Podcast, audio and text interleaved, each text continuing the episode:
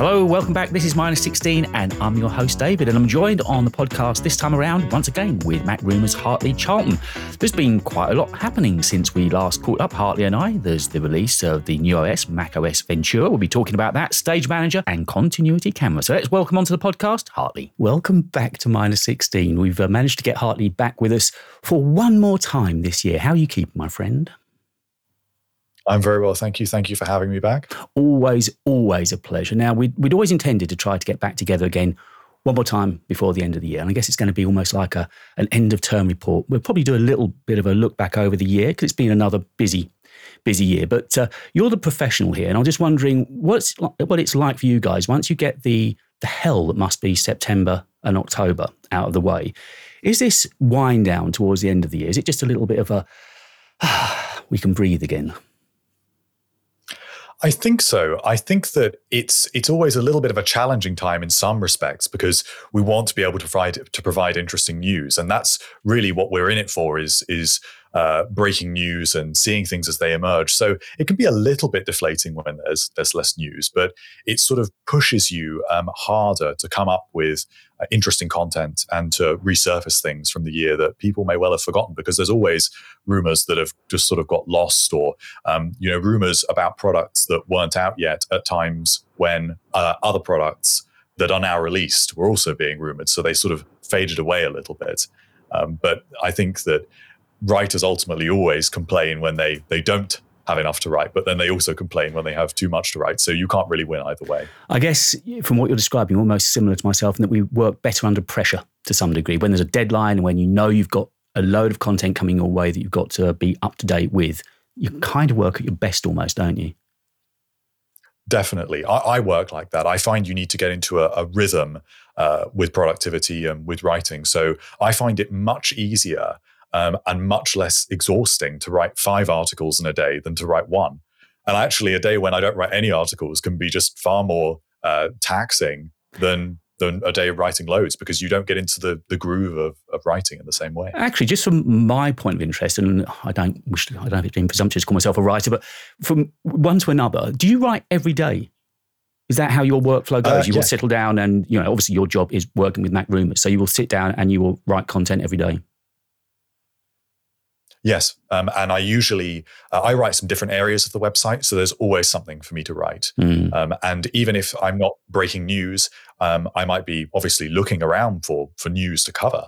But if there's no news to cover, then I can switch to updating some of the other sections of the website, because we have sections on Mac Rumors for existing products. But of course, those are developing in real time. There are new updates, new features, and of course, new rumors for every product on a rolling basis. So there's always something that needs to be updated, or we write buyer's guides and comparisons. So there's always something new to write. And it seems now almost certain that we're not going to be getting another event this year. For a long time after the event in, September, there was a lot of rumour that we were going to be getting a November event. That clearly seems to have gone by the by now. I know Tim Cook almost said so when he said that the product lineup is set for the year, and that was as good as giveaway as any, I suppose. Yes, it was a little bit unexpected because we have been expecting some new Macs for quite a long time. There are some machines in the lineup, such as the 2018 Mac Mini, which has obviously been around for an extremely long time at this point, and not to mention the 2-year Apple Silicon transition. So we knew there were new devices that should be coming. So it's a little bit unexpected that there's not more. But in other respects, it does sort of make sense. And something always felt a bit wrong to me about there being, in particular, new MacBook Pros because of the chips, where there is the opportunity for these chips, and indeed for the Mac Pro, to be fabricated with a 3-nanometer fabrication process, which Apple hasn't used before, and they're actually not really on any consumer electronics, which would unlock significantly better performance and efficiency. So all of the M1 and M2 chips are fabricated with 5 nanometer. The A16 is manufactured with 4 nanometer. And this is the next step, 3 nanometer. And we knew that those orders were in for the end of this year, but quite late at the end of this year. Mm. So to me, it always felt like there was something a little bit wrong about these new devices coming now. It realistically was always going to be next year. I think it's perhaps just wishful thinking that it was going to be so soon. So with the Mac Pro, and clearly it's quite a niche product. It's not a device that everyone's going to need, want or afford. Do you think part of the reason for holding that back was that when they bring this to us, when it comes to market, it's got to shock and awe? Because my view is it's the pinnacle. It's the absolute zenith of what everyone's going to look at that a Mac is capable of. Whether most of us get to ever need or use it is beside the point almost. It's just got to showcase Apple at their peak. Yes. And I think that the issue with the Mac Pro was that they need to be able to show something that is the real embodiment of what Apple Silicon can do.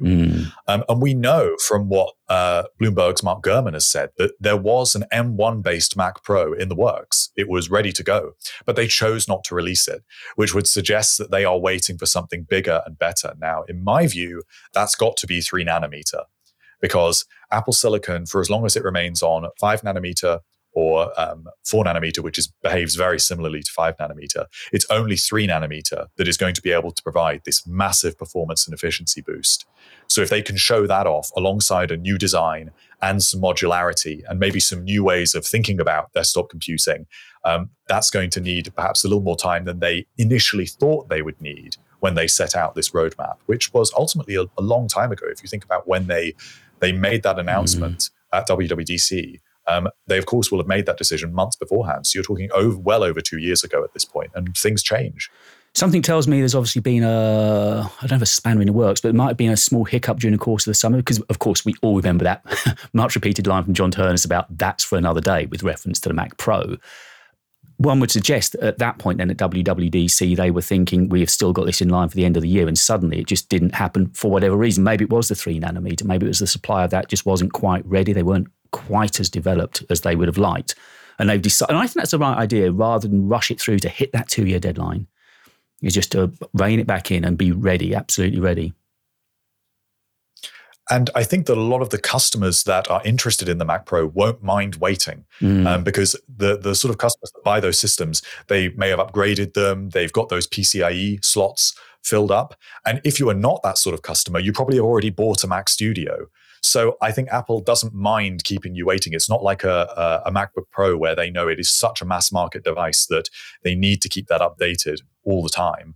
The Mac Pro is something that is so much more niche that, and also the 2019 revision of the Mac Pro was such a step forward that they don't really need to work too hard to replace that in a hurry. I mean, they do need to do it next year, but I personally think they can take their time, because the 2019 Mac Pro is such a solid device that did what, and still does do what people who buy that device want it to do, when you compare it to what they did before that with the quote unquote trash can Mac Pro from 2013. So a couple of questions. First of all, you've mentioned modularity a couple of times. I'd be interested to know what your take is and how you think they're going to approach that, because, of course, that will be something brand new for Apple Silicon. We've not seen any suggestion of modularity. And have you ever had reason to work on a Mac Pro? I've never touched one. I've never worked with one. I don't know how they feel, how they perform. Has Apple Silicon and the M1 Max Ultra, has that kind of already spoiled the party to some degree? Well, I actually used to be a Mac Pro user, because I used to do quite a lot of video editing. So that served my purpose. I had the 2013 Mac Pro. And the real reason why users are attracted to these devices, if not for their modularity, because certainly the 2013 Mac Pro wasn't very modular, it was for the ports. And it's just for that extra layer of performance and the fact that the thermals can be pushed so far in these devices in a way that they can't be in others. You know, if you're working with multiple displays or you've got lots of external drives, it gives you that headroom that other Macs simply don't. And I suppose that in terms of how this will work going forward, this is really the big question, because we actually don't know anything for sure. But it's got to be different to the Mac Studio, because the Mac Studio, although Apple calls it modular, what they mean by modular is the fact that you can connect a keyboard and an external display. You can change the external display. They mean that setup on your desk is modular, but that's not modular in the sense in which we're meaning it. We're meaning it in the sense that you can actually open it up and change the parts. And I think that you're not going to be able to change the processor in all likelihood. It's possible, but it seems unlikely that Apple would want to allow you to do that in a way that you currently can in the Mac Pro. You also won't be able to change the graphics cards because that is also part of Apple Silicon. It seems possible that perhaps there could be something like the Afterburner card, which is also custom silicon, that could integrate with the device. But the areas where there perhaps is more likely to be customization will be the storage and the memory. The memory is soldered to the main Apple Silicon board inside all of the Apple Silicon Macs to date. So something that John Gruber suggested actually on a recent episode of our podcast, The Mac Rumors Show, was that Apple may offer you the opportunity to upgrade the memory beyond that. So you have two kinds of memory. That would be one thing that would make sense to me. And I think that those PCIe slots have got to stay ultimately. Even if it's not to connect graphics cards, there are people that use those to connect hard drives or to create more ports on their device. So even if it's just two of them, that will help really separate it from the Mac Studio. And will you guys at Mac Rumors, I assume you will be getting your hands on a Mac Pro when they become available? Yes, yeah, so that will be Dan, our videographer, who also joins me on the podcast. It will be he's a great lad, yes, isn't he? So he will be the one that really puts it through its paces, because the rest of us don't have any sort of workflow that would even get near to pushing what the Mac Pro can do. So he was a user of the 2019 Mac Pro, actually, until Apple Silicon moved him over to the 16-inch M1 Max MacBook Pro.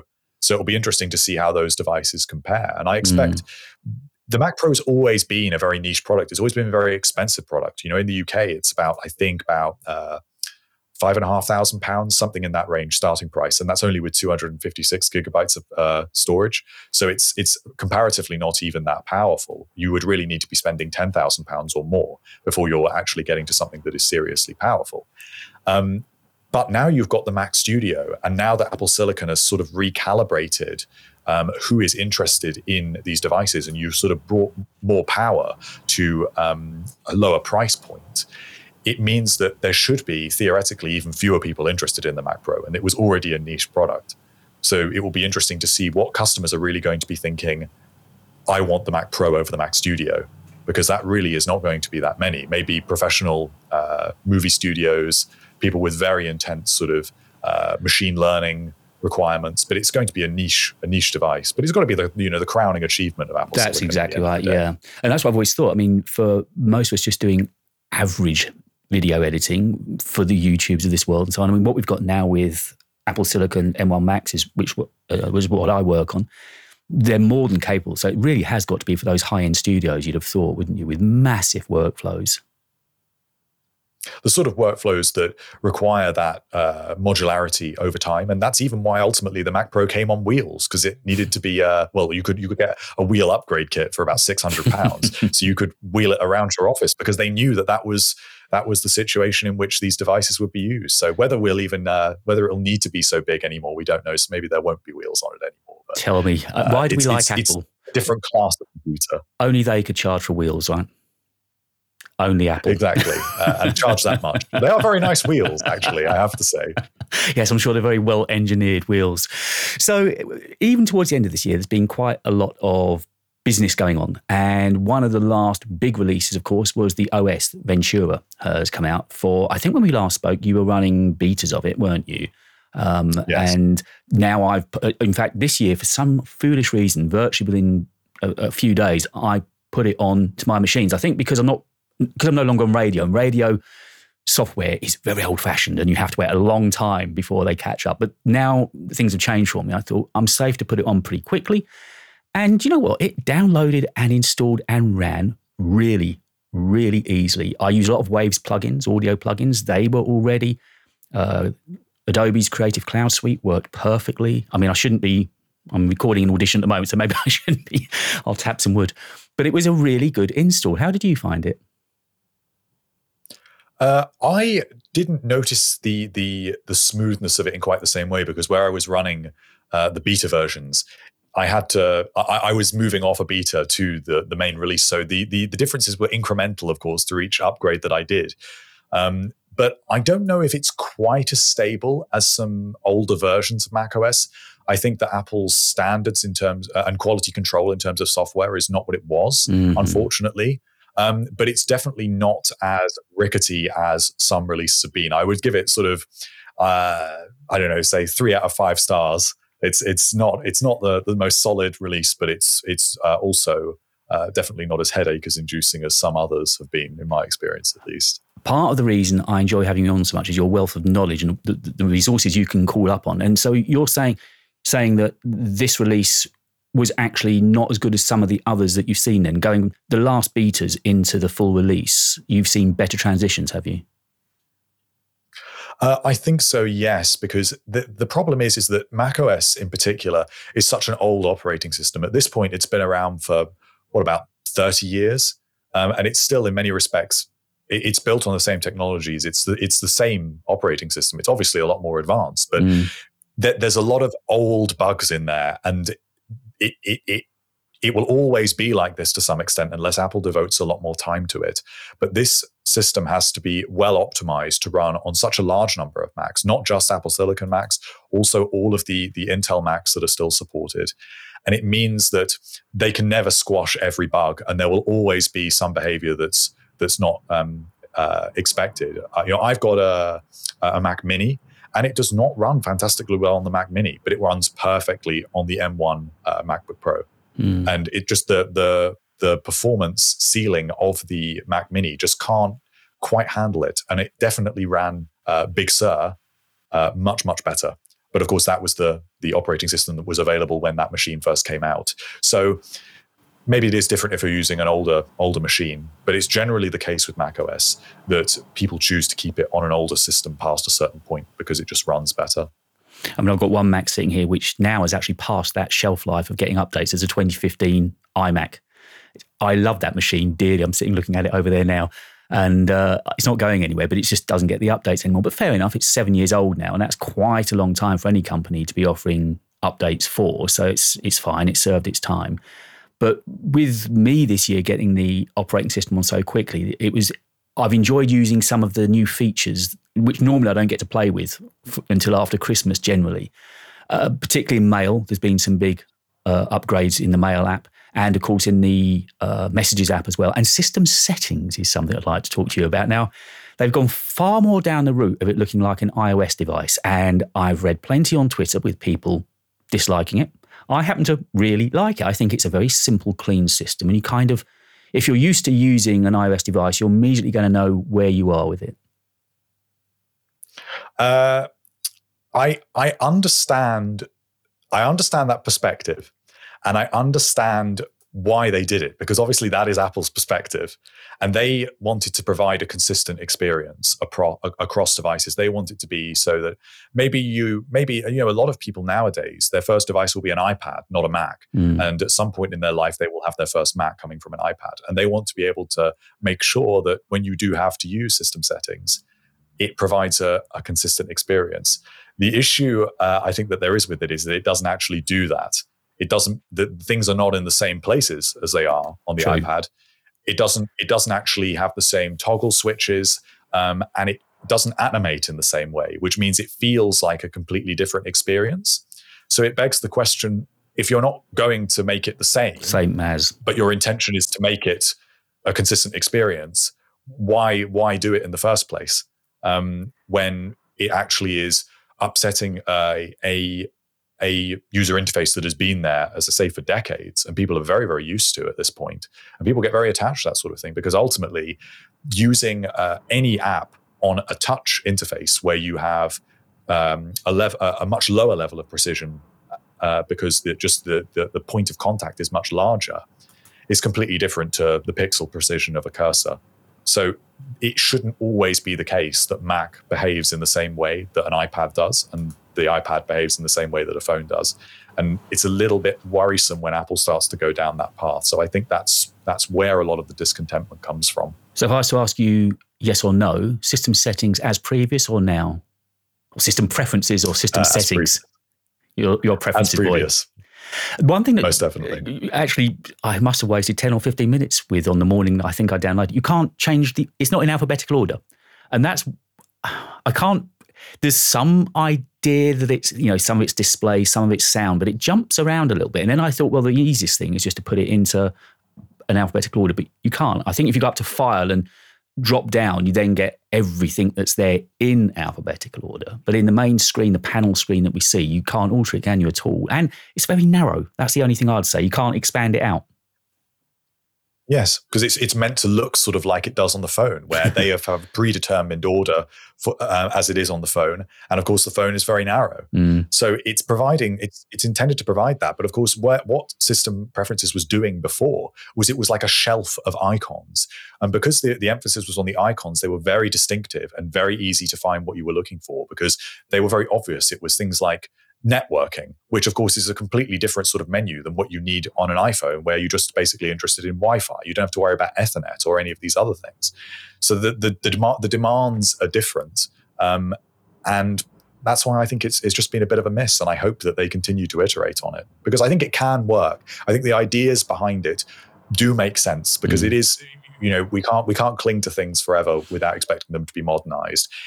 I understand that need to provide a consistent experience and an easy on-ramp, but they just haven't met the goal that they set out to achieve, I think. And within the apps I was talking of, Mail, for instance, now one of the things I've only used it, well, one of the ones I use quite regularly, actually, because of now messaging, emailing so many people in the States, is the scheduled email. Now, I know that's been available in other clients, Mail clients, for a good long while. I think Gmail, for instance. I've always used Mac Mail. I've kept native. I've really enjoyed being able to schedule, so I know that it can land on their desk. I have this idea that if it's at their desk at 8 o'clock in the morning, I have more chance of being seen than if I just send it to you in the middle of their evening. So I've quite enjoyed using schedule mail. I think I've only used unsend once, I think, when I realised I put an attachment on for the wrong person kind of thing.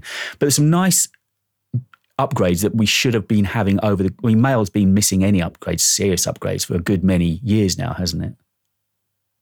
Yes, Mail has been one of those apps that's really been left behind for a long time. It's more or less the same as it was about 10 years ago, prior to this year.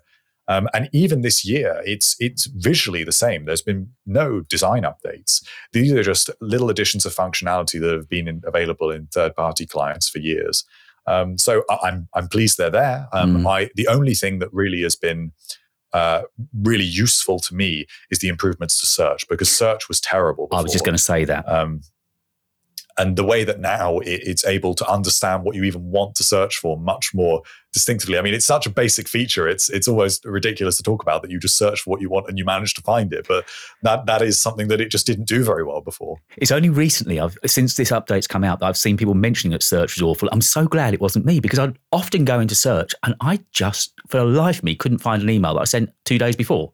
And I knew I'd sent it, and it was just impossible. It was a needle in a haystack.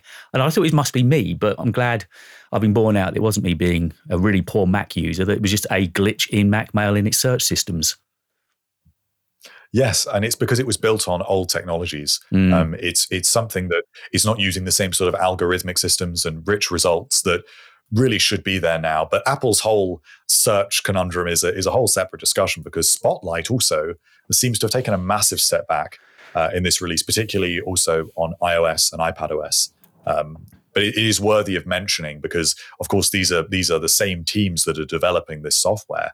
And, you know, Apple is rumored to be working on a replacement for Google Search. And if they've taken 10 years to just work out how to search for an email effectively, it doesn't bode particularly well for a fully fledged search engine. Did you just say that it's the same teams that work on the iPad iterations of this as it is for Mail, for Mac? Because I would have thought... I believe it's the Apple search team. It's got about 100 employees, and they focus on things like the answers that Siri provides and the algorithms that are behind search in Spotlight and inside apps. And so also for things like the App Store, it's the same sort of algorithms that are driving it. Because it enables them in things like Spotlight, theoretically, to surface things like news or weather. But I imagine most users would say that it's not doing that for me, because it just doesn't do it very well. No, I mean, when I read, as you did, about the idea of them doing a Google search replacement of their own, and I just thought, surely they need to focus on the problems they've got in hand just for the moment, get everything right on the basics before going on to that next stage of the journey for them. Now, Stage Manager was something when we last spoke, I couldn't throw, well, I often don't throw anything meaningful into the conversations with you, but I had no use of, I hadn't used it. I'd only read about it because I don't put betas on the system.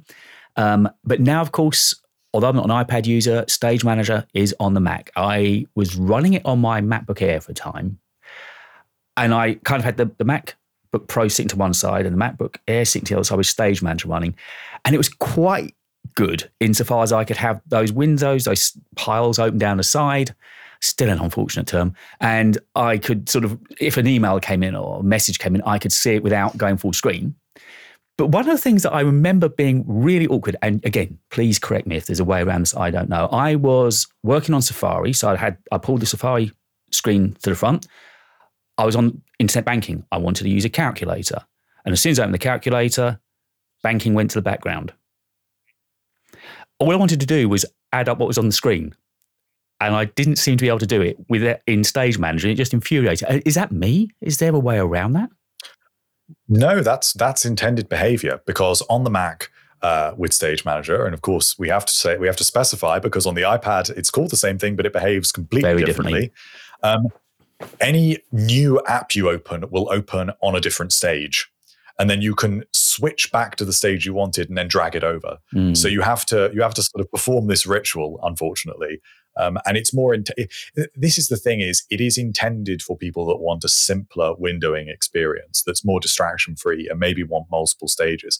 But if you're just switching between apps, it isn't quite meant for that. If you're constantly opening and closing new apps, it's more if you keep a lot of apps open and you put them in their place and you keep them there. This is the same issue that I'm having at the moment, where I'm using it, and I would actually phrase exactly like you did, where I would say, I quite like it. I think I like it, but it is a bit annoying sometimes. Mm.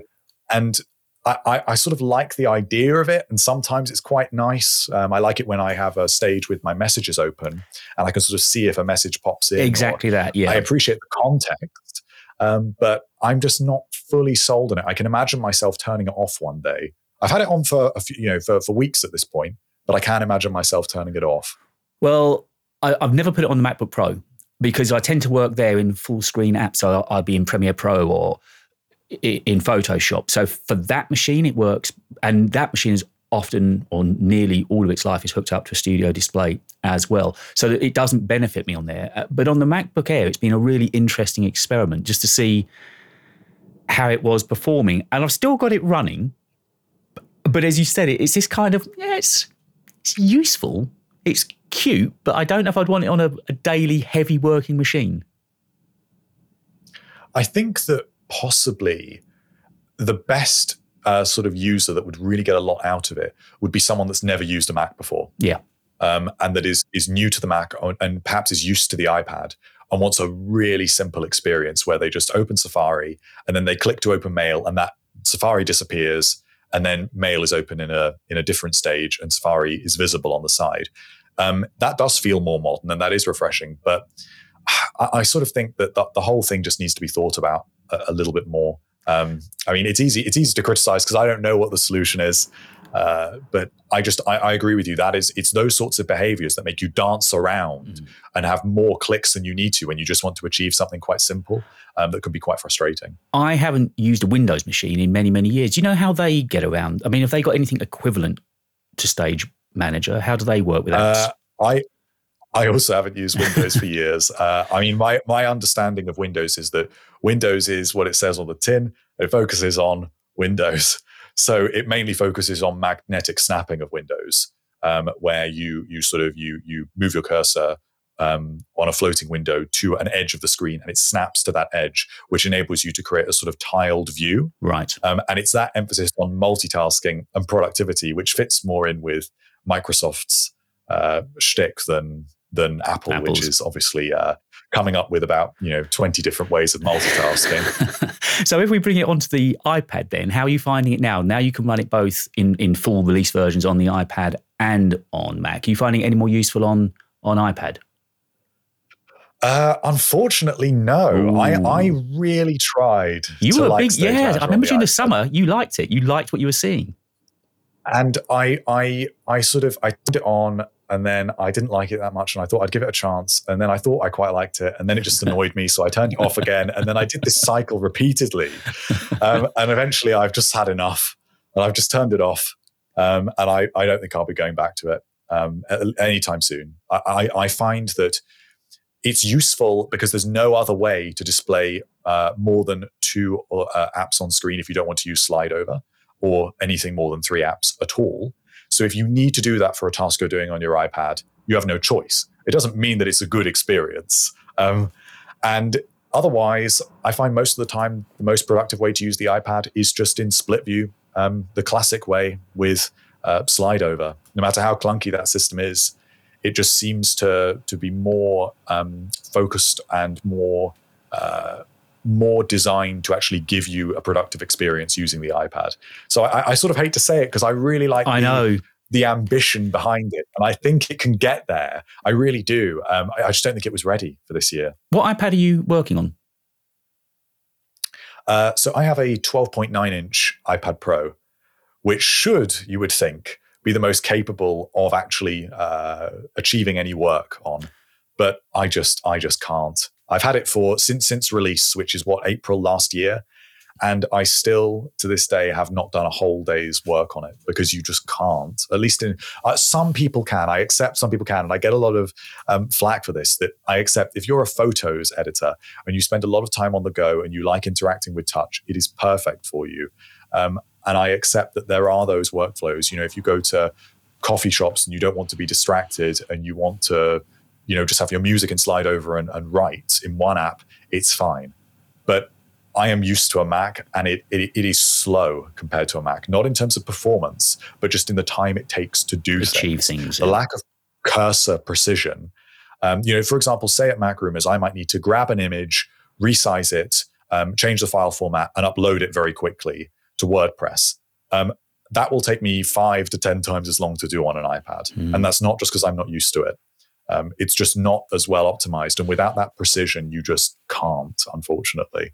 It's interesting. You said your iPad's a year old. You mean you, Hartley, weren't tempted with the magnificent new machine that was released only weeks ago to be up to date and running the latest bit of hardware? Everything was changed about it. It was a brand new machine. Surely you must be tripping over yourself to get your hands on it, right? Well, I think it was more underwhelming than our worst fears. We thought maybe at least we'll see an interesting wireless charging system or something, but I think you'd be very hard pushed to find any differences that actually make any difference to your daily life. Is iPad just getting a little bit lost, do you think, at this point? I think it's lost, but I think it's more that Apple is using it as an experiment. And they use it where they throw all of their ideas. What if we put a LiDAR scanner on a device? What if we have a mini LED display on a device? What if we have a different cantilever system for a keyboard? And they just throw their ideas on it, and they hope that means it will be the most innovative platform, but it actually just means it's the most unreliable. Oh, so almost using it like a real-time beta tester out in the wild for us to do all the hard lifting on it to find out what's going to work on iPhone almost and what's going to work on the Macs. Actually, that makes a lot of sense now you've said it, because it just at the moment it doesn't seem to be going anywhere. It's such a capable machine, and for the very reasons you've mentioned is why out of all the products I've got no interest in lining Apple's pockets with money for an iPad, because I just don't see where it's going to fit into my workflow or benefit me at all. I'm desk-based most of the time, and why would I need it? Most people that have an iPad would say that they use it for content consumption, and they use it to watch Netflix. They maybe use it to check some emails, probably not even reply to the emails on there, just check them, and just do some light browsing. If you're looking something up and you're not at your desk or you don't want to use your phone, maybe you're sitting up in bed or something, and that's the device you would choose to use. But generally, the average person is not using their iPad for more than that. So it's a nice additional device. And I have had times when I've just sold my iPad in years gone by, where I've thought, I'm not really using it that much. I'll just see how I go without it for a few months.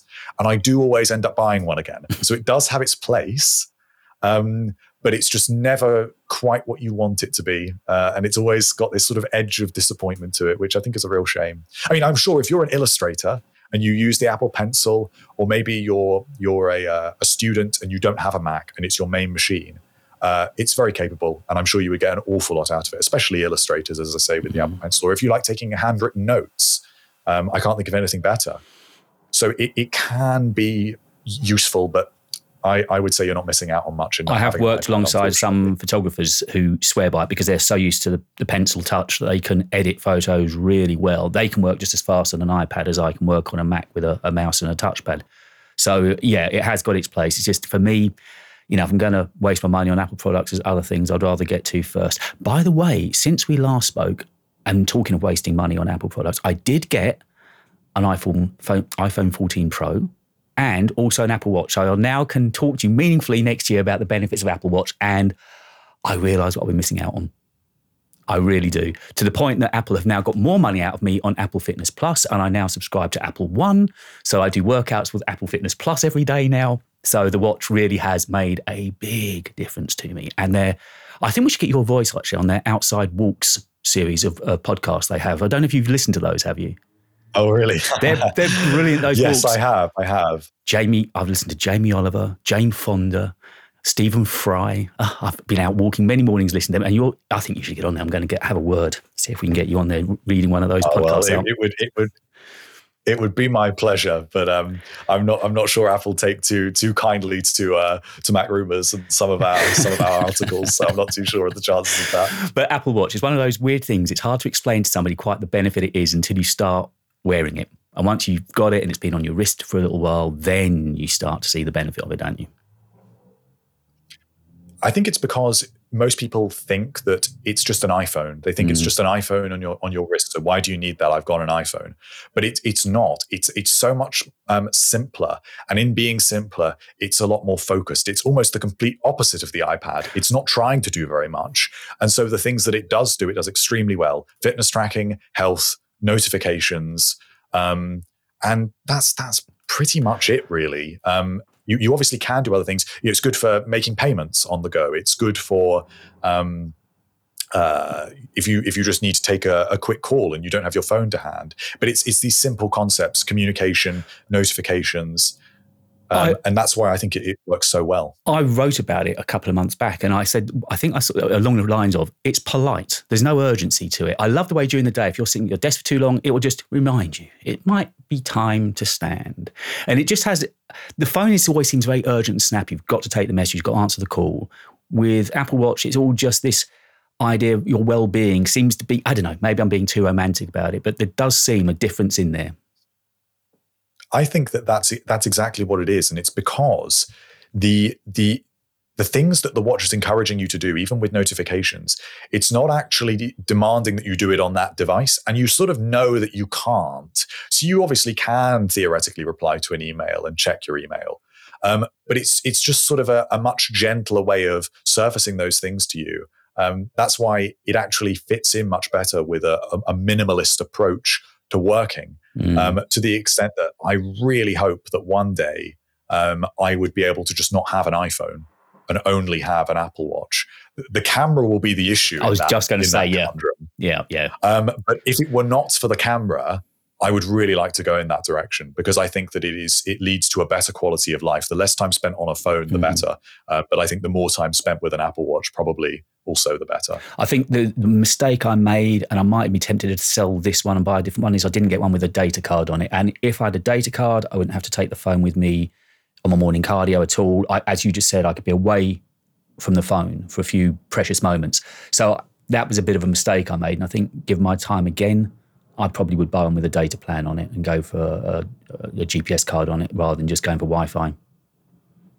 I'm conflicted about that because they're quite expensive, especially in the UK. You actually can't get a data plan for, I think the cheapest ones you can get are £7 a month. Which when you're, and that those have data caps. So when you're already paying for your phone, you're then paying £7 a month for those situations. So that definitely can work for some people. And if, by all means, if I go all in on using my phone less, then I'm definitely going to be doing that. But it can just make it a little bit too expensive, and I struggle to justify it at the moment. But you know, maybe in years to come, if I can get over this camera issue, that's what I need to work out. Well, we're going to come on to, I'm going to segue rather cunningly and beautifully here from data plans to iPhones and cameras, because I'm about to make a big saving for the first time in my life with my phone data plan, because I've actually now come, well, I'm about to come off of contract for the first time ever on an iPhone. I actually bought one outright from an Apple store. We are running this interview, Godspeed, on iPhone 14, an iPhone 14 Pro and Continuity Camera. So I'm about to make a, because I can now go onto a data-only plan on my phone. I'm going to save about £60 a month, believe it or not. It's going to be huge, huge. One of the big companies in this country have been having a lot of money off me for many years, and I checked with them beforehand. I'm going to come down from about £65 a month to about 15 or under £20 a month just for a data card. So it was a saving. And again, once you do the maths, you work out that over the course of 24 months, that's bought the phone. It's as simple as that. And now I'm in that, having bought the phone outright anyway, I can sell it on next year and buy the 15 and not have lost too much money, in all honesty. So that cunningly brings me round to Continuity Camera, which I love. I think it's brilliant now. I would say it's brilliant, but it's clearly borne out of the fact that Apple have been rubbish at the cameras they've been giving us in their laptop studio displays. And just, they've obviously had a panicked get-together and thought, how do we get around this? Oh, let's come up with a new plan. I mean, it's great, but we shouldn't actually have needed it. I think that it provides a good compromise, because there was always going to be a ceiling on what Mac cameras could do, especially MacBook cameras. There really is no excuse for the studio display because of how thick that is, because that should be a best-in-class camera. And the fact that it isn't is a whole separate discussion. But when you think about how thin the lid of a MacBook is, they cannot fit something with a lot of lenses in there, with a high megapixel count. That's a large camera unit. You know, think of how thick the phone is. The phone is almost the entire thickness of the phone is taken up by camera components. So they can't do that in a Mac. Now, it's also true that they put a 480p camera on the 12-inch MacBook that they were still selling in the new one in 2017. So that is inexcusable, and we can see now that they put 1080p cameras in the Macs, which are fine. I'm using one now on the 14-inch MacBook Pro, and I think it's fine. It's not the best image, but it's serviceable. But Continuity Camera, it just provides that extra bit of balance, and because it's so stable, it's one of the most stable and reliable features I think Apple has built for a long time. Well, let's hope it lasts the next 15 minutes. Yes. I think it's a really solid feature. My only criticism of it would be when you open your Mac and your phone starts pinging at you that it's connecting to Continuity Camera even when you don't want it. But that's a minor complaint, really. I did a big sort of look at it actually on a recent video, and I was all over. I think it's a brilliant feature. The studio light works. I mean, I haven't got that now because I've got decent lighting around, but the studio light is probably the pick of the three options you've got. The desk view, have you tried it? I have, and it's not what Apple made it seem like. No. Maybe under certain conditions you could get there, but I'm a little bit skeptical. Well, my fingers at least looks like something from an E.T. movie. They look ridiculously long. I mean, to the point of being laughable. So if you were showing somebody, I'm sure if I was demonstrating something, the client or colleague wouldn't be looking at what I was demonstrating, but just looking at these ridiculously long digits on my hands. Getting it positioned was very accurate. So you weren't just showing your gut or your lap, trying to get it to show just the desktop. It was very, very particular. It was the one thing I didn't particularly like. I feel it would get you out of jail. And if you definitely had to show somebody what was on your desk rather than trying to balance a camera, it will do it. But it's not quite the desk down view that they showed at WWDC. But that to one side, I think Continuity Camera is brilliant. And it's worked across every app. I mean, this is on eCam we're working on now, FaceTime, QuickTime, Zoom. It works with them all, and it's so simple. And of course, because Apple prevent third-party apps or even third-party webcams working in Apple's own apps like FaceTime and Safari, you don't have any other options if you want to use those apps. So Apple has done it once again there. The walled garden comes into play. Exactly. Just before we move on away from there, why didn't Apple want to make their own stand? Why did they hand that over to Belkin? It's such a simple stand. Belkin done a lovely job with it, but surely Apple would have wanted to make money themselves rather than licensing it out, wouldn't they? It's strange, and Apple's done this many times over the years. I mean, one of the strangest ones to me that stands out is the LG ultrafine display. Mm-hmm. When they worked with LG to engineer a whole display, especially for the Mac, it behaves like a Mac display. It doesn't have an on button. It's all in on Thunderbolt. And why? And they're horrifically ugly. I have one, and they're not that reliable either. And you think, if you're going to go to the bother of engineering these panels that you're already using for the iMac, why not just release your own display? Which, of course, they eventually did with the Studio Display, but it took them, 8 years to do it. So it's strange that they do that. Even other things like, you think the most recently the lanyard for the second generation AirPods Pro. There should be no problem for Apple to just make their own little lanyard. The one thing I've actually got this pulled up. It's like they want to limit their scorekeeping units to make their own devices more prestigious and appealing, and limit the number of accessories that they actually have on their own system. I wrote earlier on today saying it was talking about accessories, and I was coming to the conclusion that if they're not in love with accessories, and you almost get the feeling that they're not with some of the laps and sloppy MagSafe accessories they're making at the moment, when other companies are making such good strides forward with what they're giving us. If they're not into it, then just back away and let the other companies do it, rather than attracting bad press for poor products. Because, I mean, this Belkin stand, you can see that, can you? Is that on your screen? Yes. Yeah. It's a lovely little stand. Mine's the black one. But the only thing that doesn't work is that in the WWDC conference, they showed that stand would be extendable, or that there'd be a separate mount that would fit on the Studio Display. The Belkin stand doesn't move at all, so it only works on the laptops. And it feels perilous on a MacBook Air. Putting that iPhone 14 on a MacBook Air does not feel comfortable, not for the MagSafe, just for the MacBook Air toppling backwards. It feels very counterintuitively balancing something so heavy on that. But that's the only thing. I wish they'd either made that extendable or have had a second stand available for the Studio Display, because it obviously would have put the camera at a more natural height anyway for video calls, because laptops often tend to be lower down. So I'm guessing that's an easy fix. They can come out with another stand quick enough.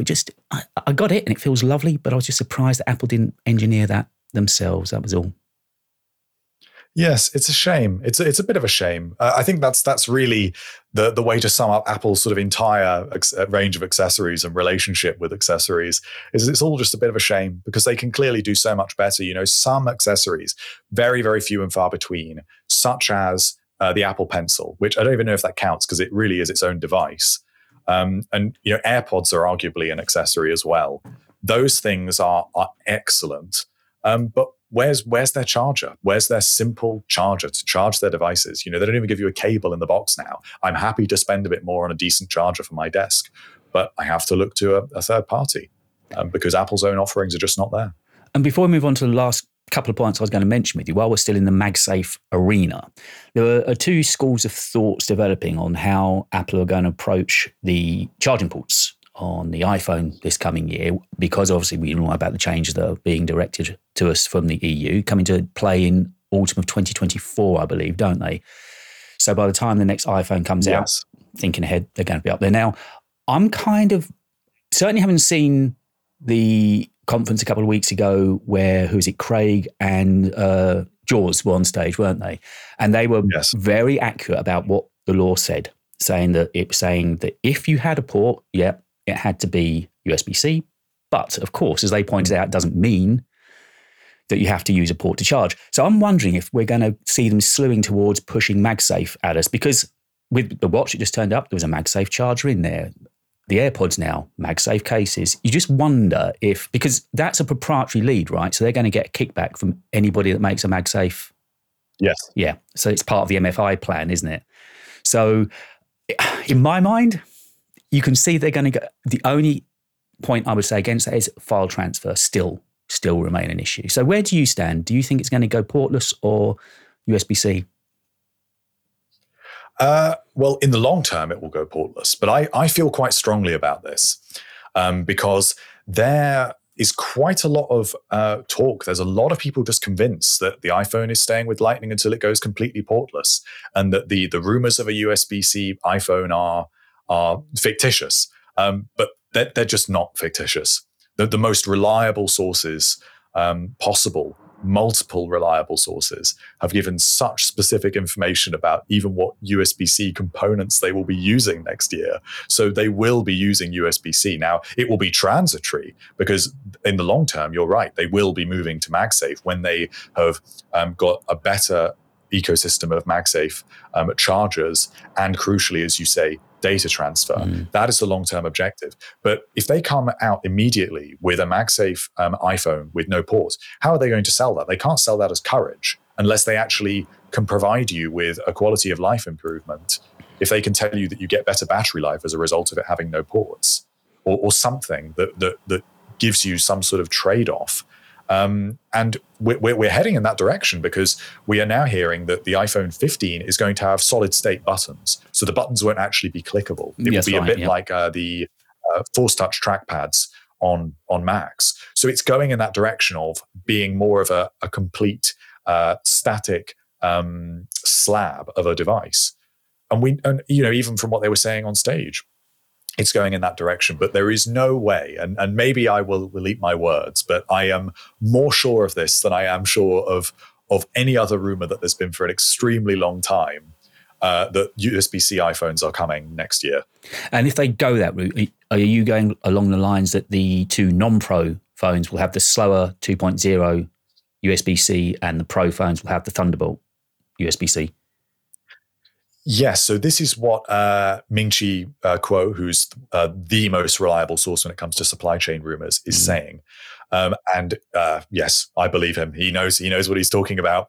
And it makes complete sense because if you look at Apple's other devices, this is what they do. So if we look at the iPads that just came out, the most recent devices, the iPad Pro has Thunderbolt 4 and USB-C, the fastest variants, up to 40 gigabits per second.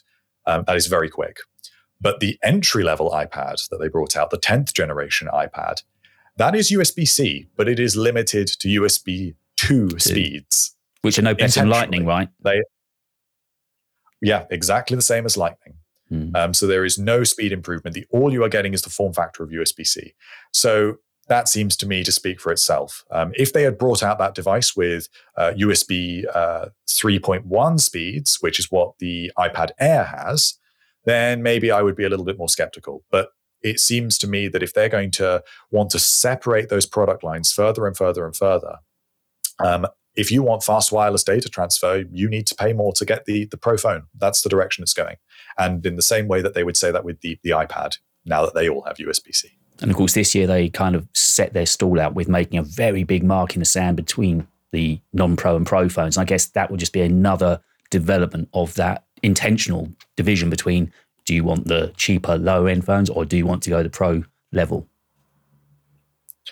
Exactly. And that is a transition that's started several years ago. It started with the iPhone 11 Pro, which for all intents and purposes offered the vast majority of the same hardware as the standard 11 device. And then with the iPhone 12, of course, they both shared the same design. They used the same components. It was just different casings effectively, and you got more cameras on the Pro.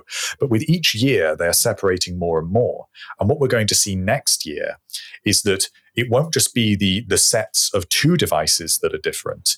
It will actually be each device will offer more features than the device that exists under it in terms of its price point. So this will be the last year, unfortunately, where buying the normal iPhone 14 Pro gets you the exact same feature set as the iPhone 14 Pro Max. Next year, you will have the periscope camera at the top, which... Oh, you think that's coming as soon as next year, do you, the periscope? Yes, that's what we're expecting. That will be the telephoto, and that will be a feature that is exclusive to that device. And that's just a way to upsell you.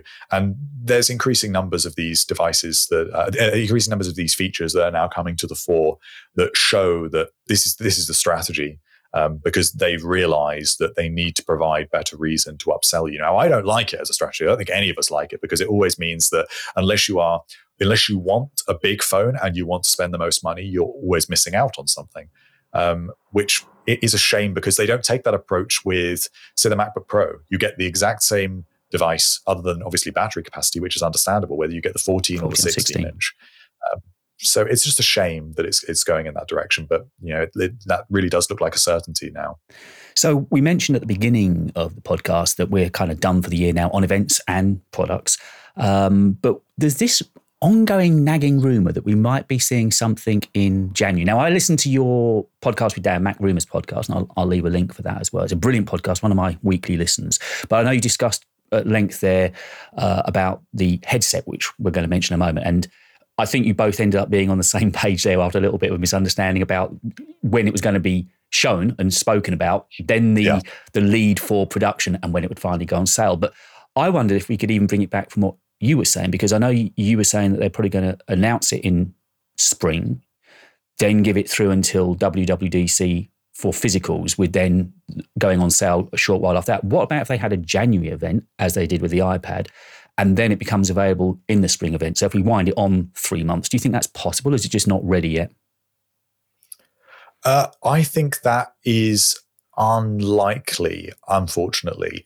And I think that this whole rumor of the January event, I want to believe it, but I am skeptical about it. And the reason I am skeptical is because this comes from Ming-Chi Kuo, who we mentioned before. Now, he is very reliable. He does get things wrong from time to time, little details, but he knows what he's talking about. He has legitimate sources. And he was the one that suggested that it would be January. He suggested an unveiling in January. But the reason why you should take that with a bit of a pinch of salt when it comes from him is he doesn't have sources, it appears, in Apple's corporate side. He knows their supply chain side in Asia. Now, that side of the business is not going to be aware of on-stage events. That's not the same part of the company. So it seems to me like he is speculating based on production estimates, right, about when they would unveil it. And I think that he means more loosely January, February unveiling. Because DigiTimes, which is a Taiwanese publication that also publishes a lot of very boring articles, actually, about... I haven't saved my favourites. I can testify to that, yeah.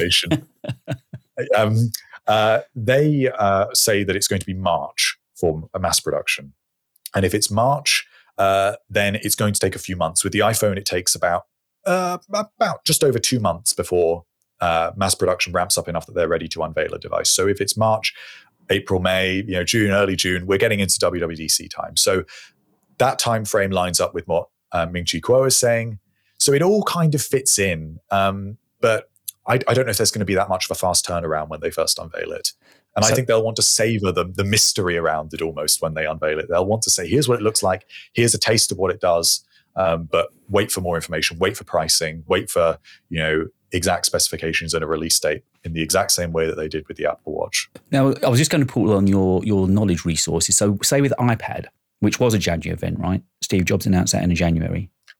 I believe so. Did they do the same teaser with that they showed you this is what you're going to be getting? And that's when he sat in the chair, wasn't it? And famously just pulled it out of the envelope. And so do you think they're going to do the end of event one more thing? I know you mentioned this on Mac Rumors, that you can almost see it being as the final wrap of the event in the spring, saying this is what you're going to be getting. And at that point, they'll show us physical, they'll give us a demo, a promo video of what it is physically going to look like. I think that it will be more like the Apple Watch unveiling than the iPad, because the iPad still is a glorified iPhone. Mm. So it was using, at that point, it was running iOS. It was running the exact same thing. It was running the exact same apps. You would run them in as you still do in sort of 2x zoom mode. If you try and download an app like Instagram that doesn't have an iPad app on an iPad. So they had no... they had no need to really prepare developers extensively in the same way that they needed to for the Apple Watch and definitely for the headset. And with the watch, it was a one more thing at the end of an iPhone event. And it was a brief teaser where, because of course this device, the Apple Watch, had been rumored for 10 years at that point and no one quite knew it was coming. And so it's a great event to watch actually, to see how they do it, because it's an event I remember so nostalgically because... it's just the music, the animations, the lighting on those products is better than anything else they've done, even in recent years, even though now it's, of course, 7 years old, because they knew they had to get it right. And they did get it right. And I've lost my train of thought a little bit there because it's I remember it so nostalgically. It's only down a different path. Just saying how they're unveiling it and how you think that might compare to the unveiling of the headset. Yes, so that's really the model. And what happens is Tim Cook says that, you know, there's one more thing, and there's all the cheers for that because people don't quite know what it is even at that point. And then there's just an animated sort of 1.5 minute video that just shows you the design. You know nothing else about the device. And then Tim Cook comes back onto the stage wearing it. And then they take you straight into a 10-minute video that explains to you what the device is, what it does, because you need that. If it's something brand new, you need to know what the basic way that you interact with it is, what the ecosystem of bands is, how you change the bands. It conveyed all of these things, the hardware and the software, and it's such a good video. That needs to happen for the headset. They need to show off the design first and foremost, and then they need to sell it to you in terms of actually how it works functionally. Now, of course, the price and actually providing developers with tools does not need to happen at that stage. They just need to sort of take the rabbit out of the hat and reveal it. That's all they need to do initially, so that then they can say in a press release or say at a later date, the developer kit is coming and this is what it's for. They just need to get over that hurdle. And are you a gamer? And will you be buying? I say gamer. That's probably unfair, actually, because it's not purely a gaming device, is it? But is the AR VR world something that interests you? Or are you more tempted on waiting for the AR future, which obviously is going to be further away? I am very conflicted because I have tried two very recent headsets. I've tried both of Meta's headsets, their entry-level one and their most recent Quest Pro headset, and I am not sold on it at all. Just not comfortable? It's good hardware. The Quest Pro is quite comfortable, but it's just not useful. And even when you use it for multiple displays for your Mac, and you get 3 virtual displays, I think, why am I looking at pixels? Why am I projecting light into my eyes? Why am I wearing a big... hot rubbery thing? It's just this is not a nice experience. And also the operating system isn't there. Just briefly explain to us what it's like then, having those pixels so near to your eyes. Does it feel almost laser-like? Is it intense? Not really, because the you adjust the lenses so that your eyes adjust to the extent that you are looking as though you are looking at something in the distance. So it does feel comfortable, but you are aware that you are looking at a screen. You are looking at something where light is being projected directly into your eyes. And it does have it's slightly fatiguing. You know, if you're the sort of person that you can sit 8 hours looking at a screen without blinking, I'm sure it won't bother you. But if you do, you know, you get restless after half an hour looking at a screen, you are not going to like it very much. You referenced a brilliant point in your podcast, actually. I think, am I getting the facts right, that it suggests that you should stand or look away from your monitor after every half an hour, look at something in a distance of 20 foot away for 12 seconds. There was a brilliant fact you came out with. I love listening to your details, but it's something like that. Yeah, it's 20 minutes. It's 20 minutes, 20 feet away for 20 seconds. So every 20 minutes, look at something 20 feet away for 20 seconds. I was out doing... It's a good rule to have. I don't do it, but, you know, there it is for other people. Yeah, I love that detail. It's stuck with me. One of those things, come Christmas, it's going to be one of those little facts of the year that stick in my ear. Speaking of Christmas, of course, this podcast is going to be going out over the weekend of Black Friday, and there are some deals I've seen going on. I know that a lot of these pertain over to the States, but there are listeners of ours in the States, and I've seen there's some great deals on Apple Watch Ultra, on some of the M1 Max MacBook Pros, and on Apple's own website. I do believe that if you buy certain products there are gift cards that you get, aren't there, over the course of this coming weekend? That's right. And some are better than others, effectively, is my takeaway on that. The best one that I would be on the lookout for is if you want to introduce someone to the Apple Watch over the Christmas period, there is no better device than the Apple Watch SE. And it is really inexpensive with Apple's deal that they've got on at the moment, because the Apple Watch SE normally costs in the UK £249. If you buy that from Apple over the Black Friday, Cyber Monday weekend, they also give you a £50 gift voucher with that, which means it brings the price down to $199. Now, that to me seems like a real bargain to get the whole Apple Watch experience. The Apple Watch SE really doesn't do a whole lot less than the Apple Watch Series 8. You know, if you're new to Apple Watch, you're not going to care about the bigger display or ECG or any of these other features. So as an entry-level device, it's absolutely perfect. But where you get £250 off a Mac, you know, maybe you could get that better on Amazon or elsewhere. It's always good to shop around effectively with anything you're looking for, especially since Black Friday deals develop over the week and over the weekend. Yeah. Just look at that time to see what you can find. Is there anything that's tempting you that you've got in mind over this course this weekend? I think I'm pretty much spent out at the moment, but I don't know if there's anything that you're tempted with. Well, I am tempted with the Apple Watch, as I say, because I think it's a very good Christmas gift. So that might be the one that I go for. But the other Apple offers, I'm not so sure about, because you can generally find better offers elsewhere. But it depends what you're in the market for, really.